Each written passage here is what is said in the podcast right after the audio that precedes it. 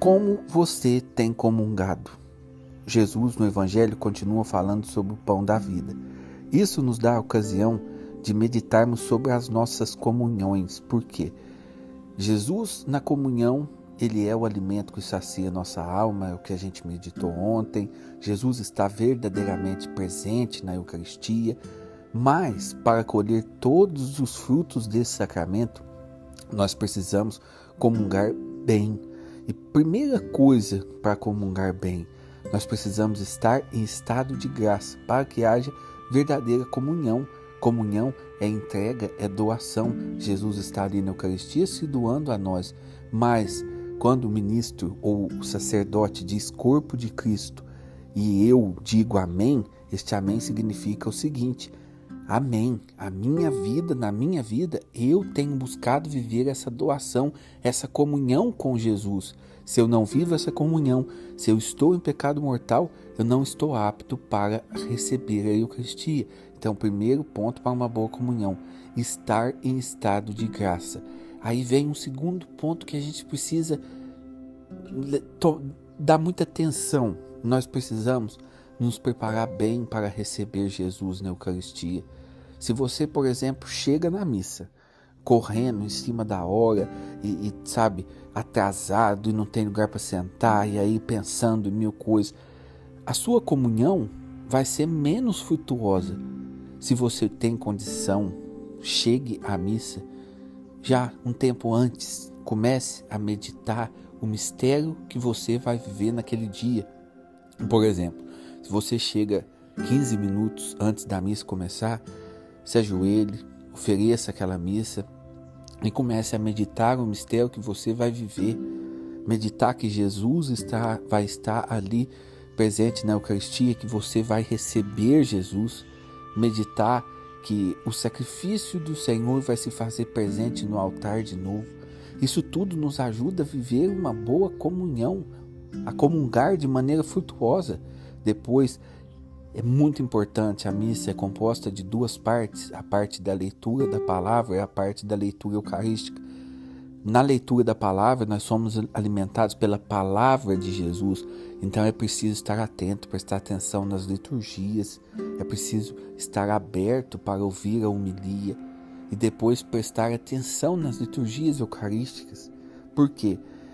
A gente fala assim: ah, qual oração mais forte? É a Santa Missa. Se você reparar, por exemplo, é, eu detesto a expressão missa de cura interior, missa de libertação, porque todas as missas são missas de cura, são missas de libertação. Presta atenção na oração do prefácio. É que nós estamos querendo ver showzinho, né? Você está querendo sentir emoções. Mas se você prestar atenção no prefácio da missa, você vai ver que ali estão presentes orações de cura, de libertação, mas nós precisamos estar atentos e rezar junto com o sacerdote. Rezar junto com o sacerdote não é repetir as palavras do sacerdote, é estar unido ali naquelas preces, é unir o nosso coração àquelas preces e à palavra do sacerdote. Aí depois chega o momento de comungar. Receba Jesus dignamente. Se você tem opção, ajoelhe, receba Jesus diretamente na boca. Olha que a maneira mais nobre de receber Jesus é essa. Aí depois que você recebeu Jesus, a igreja ensina o seguinte: durante 10, 15 minutos, Jesus vai estar presente dentro de você, será o hóspede da sua alma. Então, não comungue e fique ali no banco pensando na morte da bezerra. Não comungue e fique ali pensando no que você tem que fazer, nas suas obrigações, ou reparando nos outros. Não. Comungue e faça ação de graça. É como se você fosse uma casa e Jesus estivesse te visitando. Você ia deixar Jesus sentado no sofá, ia mexer no celular, ia fazer outras coisas? Não. Você ia conversar com ele. Você ia levar suas intenções, os seus problemas e dificuldades você ia agradecer a Ele por alguma graça recebida. É exatamente isso que acontece na comunhão. Na comunhão, Jesus nos visita. Nós somos visitados por Jesus. Então nós precisamos conversar com esse Senhor misericordioso que nos visita, que vem até nós, que se dá, que se doa a nós.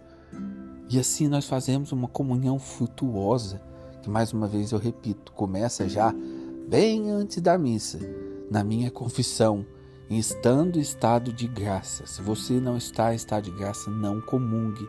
Vá imediatamente à confissão, reconcilie-se com Deus para que haja de fato a verdadeira comunhão.